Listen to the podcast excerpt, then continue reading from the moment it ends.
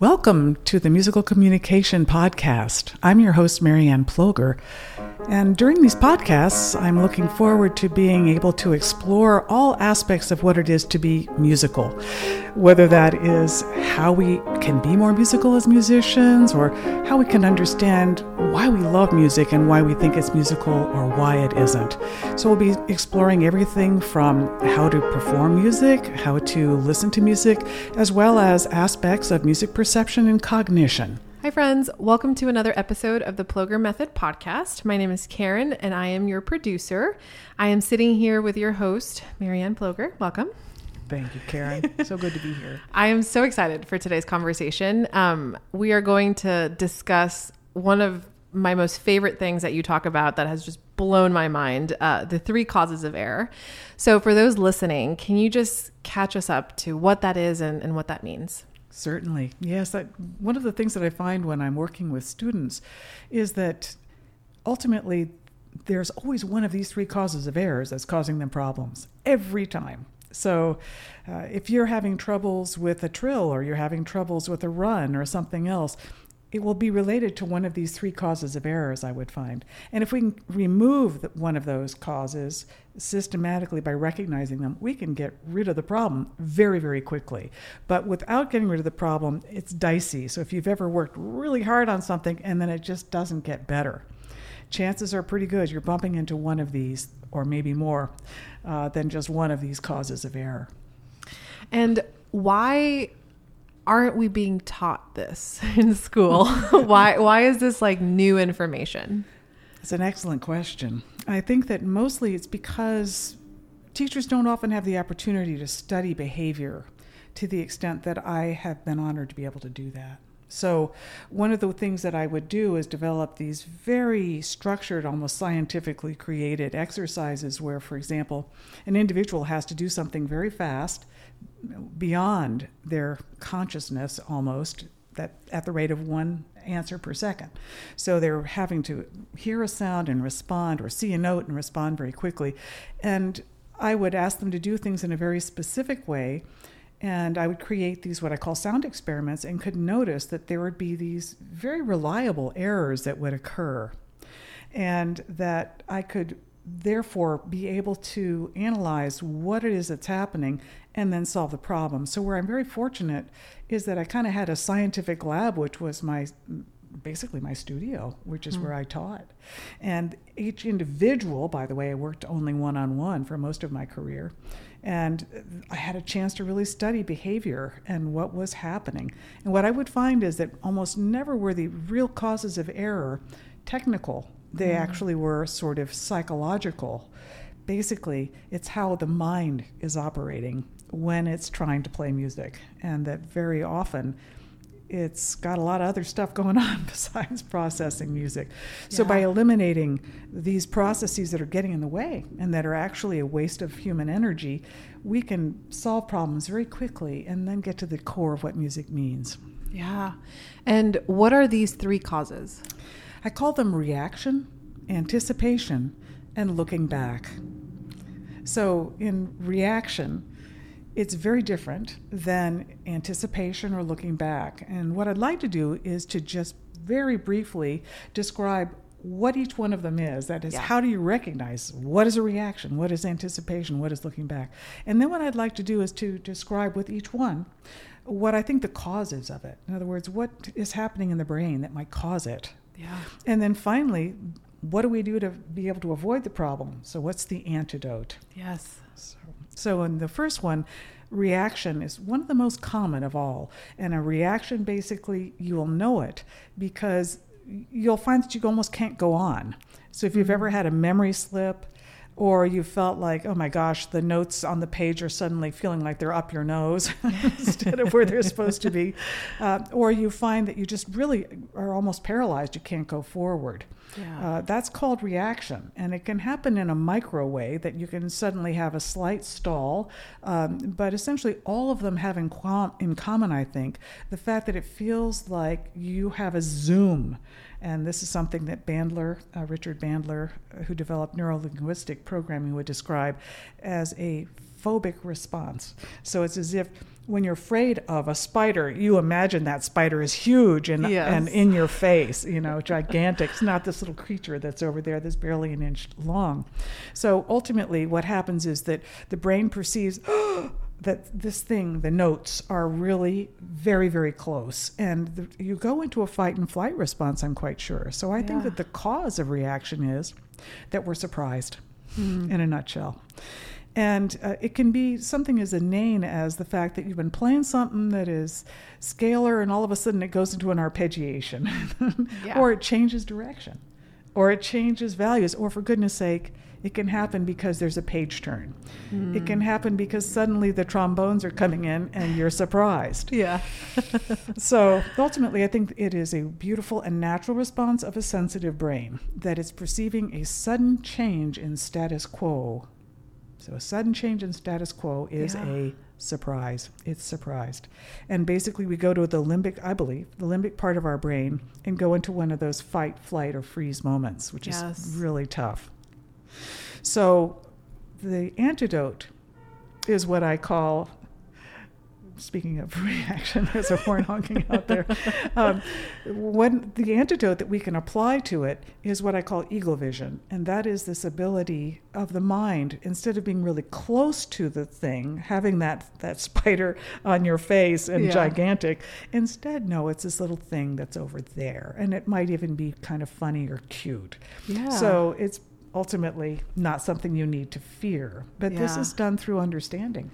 And I really love too how we're not just talking about music, the individual and skill set, but we're incorporating the the totality of the brain, the nervous system. So many other areas that we don't really talk about. We mm-hmm. often just blame our skill set or our lack of practice and not so much like what else is actually going on in there. Right, absolutely. So we're taking the blame away from the individual, and I think like I don't know, as conservatory trained people, like that's kind of nice that like you're it's you're not the problem always, you That's know. right. That's right. And in fact, I would say that the most sensitive individuals often have the worst problem with reaction Mm. because they notice very subtle changes and it throws them off completely. I was recently talking with a very fine music teacher, and this person was describing a student of hers who can learn a piece, can clearly perform a rhythm, and do it just fine alone. But in the context of a real ensemble, the Yeah. person can't do it.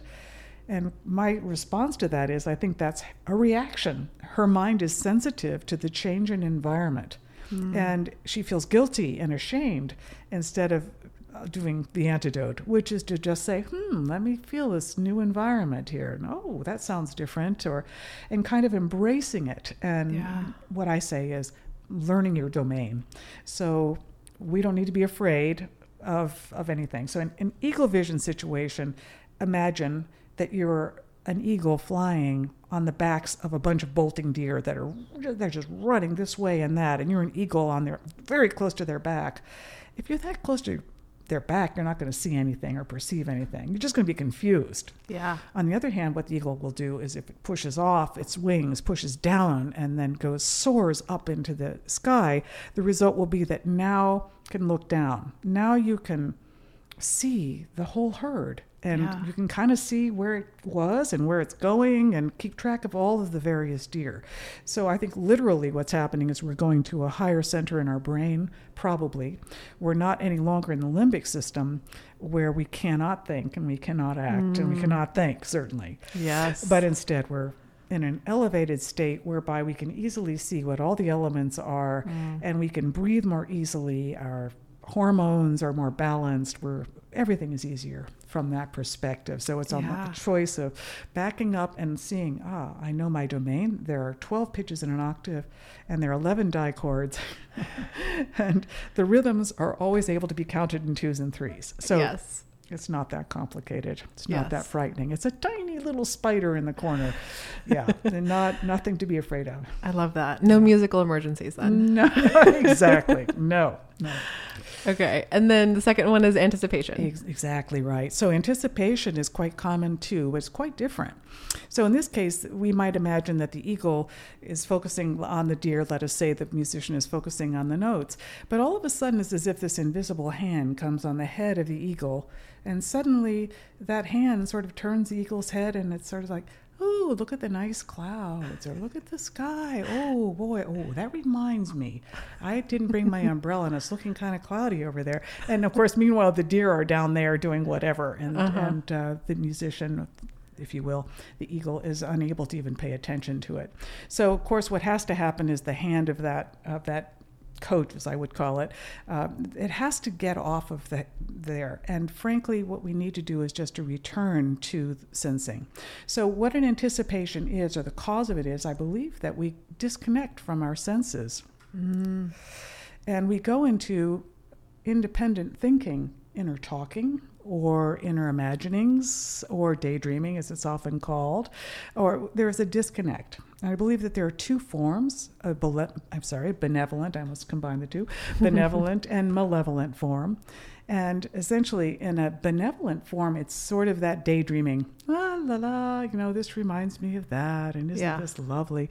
And then the malevolent form is much more uh, almost paranoid. So now it's like, okay, I bet she's going to play that. Instead of just seeing what's happening, it starts to predict or, you know, gamble Yeah. instead of just look at what's there and just sense what those notes are, sense what those rhythms are, and be present with them. So the cure for that will be that you always let the modality that should be dominant, and I'll explain that, uh, lead, and let the other modality back off. Okay, so if you're listening to music and you want to know what you're hearing, you've got to let your ear lead. But what can happen is the eyes will start thinking of something else or daydreaming about something else, and you're talking about something else in your head. And instead, you need to let your ears tell you what's going on.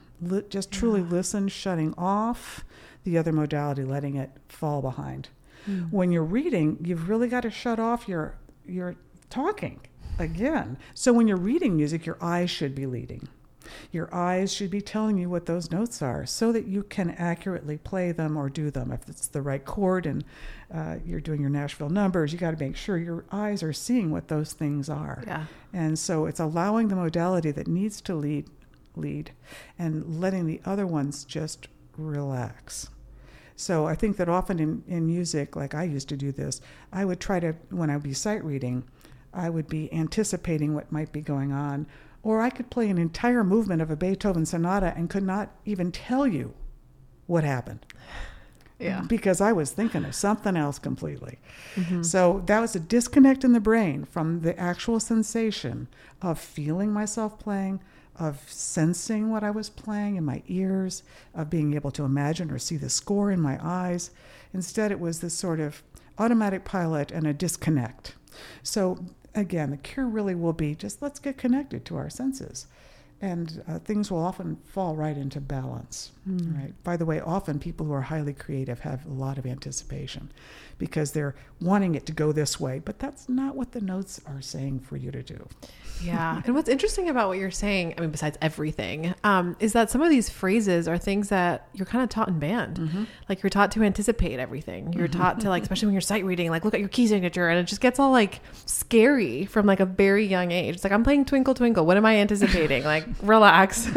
um, but I mean, it, it makes sense in the way that we're teaching here in, in the states. So how can we and i know we'll get into this in other episodes but do you have any advice for like how to start to retrain these things that have been engraved from the very beginning Yes.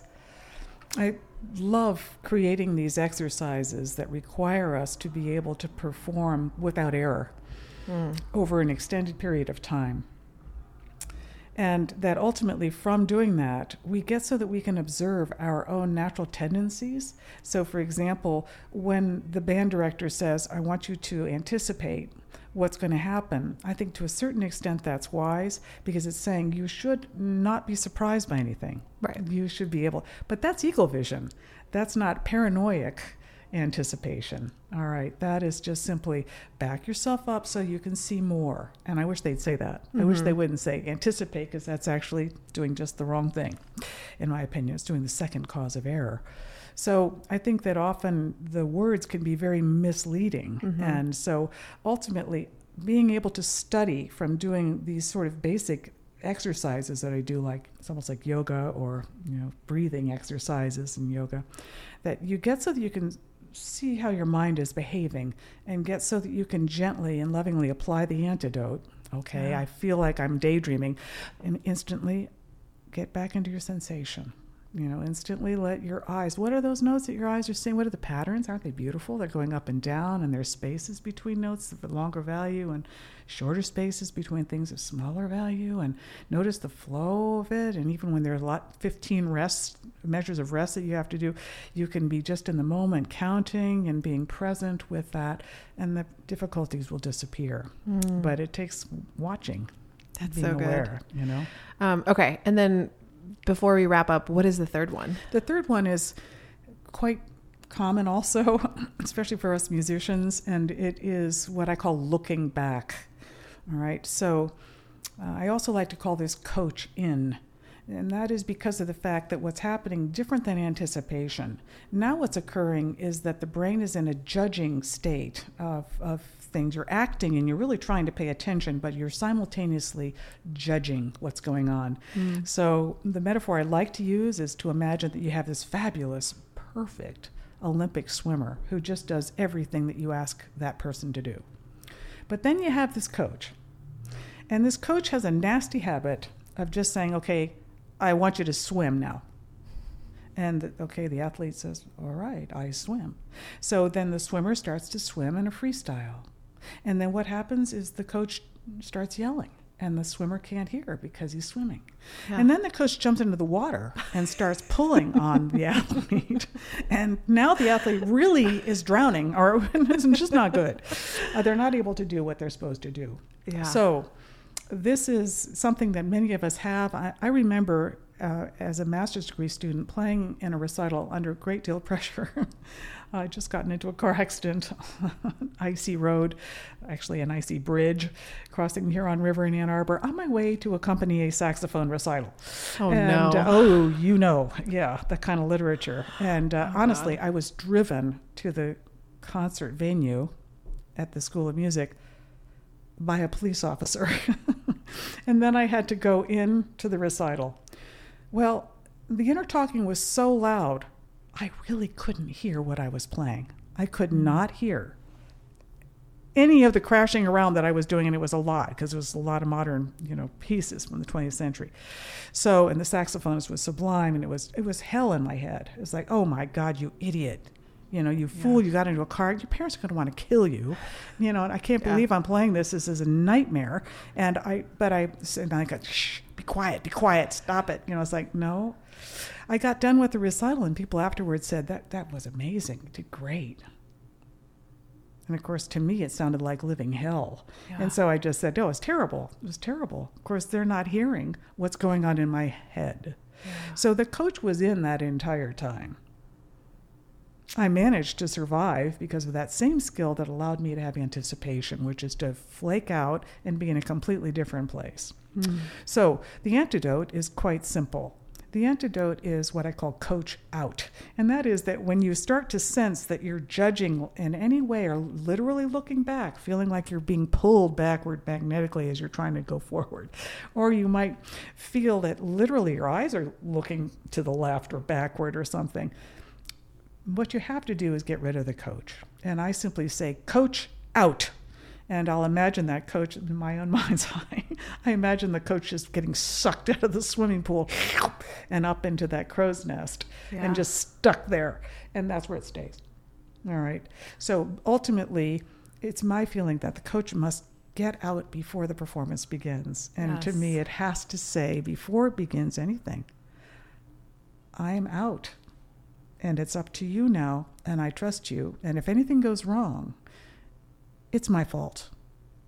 because I didn't prepare you correctly. I didn't tell you what the strokes were you were going to do when you swam. Mm-hmm. I didn't do what needed to happen before. And what's wonderful about that is the more we kind of beat up on our inner coach, which I deal with a lot in my teaching, is how to train that. The more you kind of beat up on that coach, mm. the less and less emotional you are. All the negativity goes away. It's as if when you yell at the coach and say, okay, now, so what exactly went wrong and how can you fix it? And then it's like, oh, yeah. it just changes it completely. I love that. It's not personal. And It's not. It's not. Mm, that's so good. Yeah. yeah, I, I really liked the, the swimming analogy because mm-hmm. that would be insane it to watch be. an Olympic coach in the pool with the swimmer. Correct. And yet, isn't that what we often do oh when oh we're gosh, having yes. troubles when we're playing?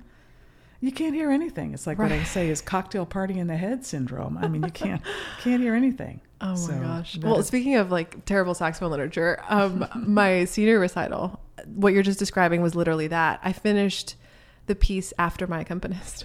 it's like well, what happened? well, you finished it.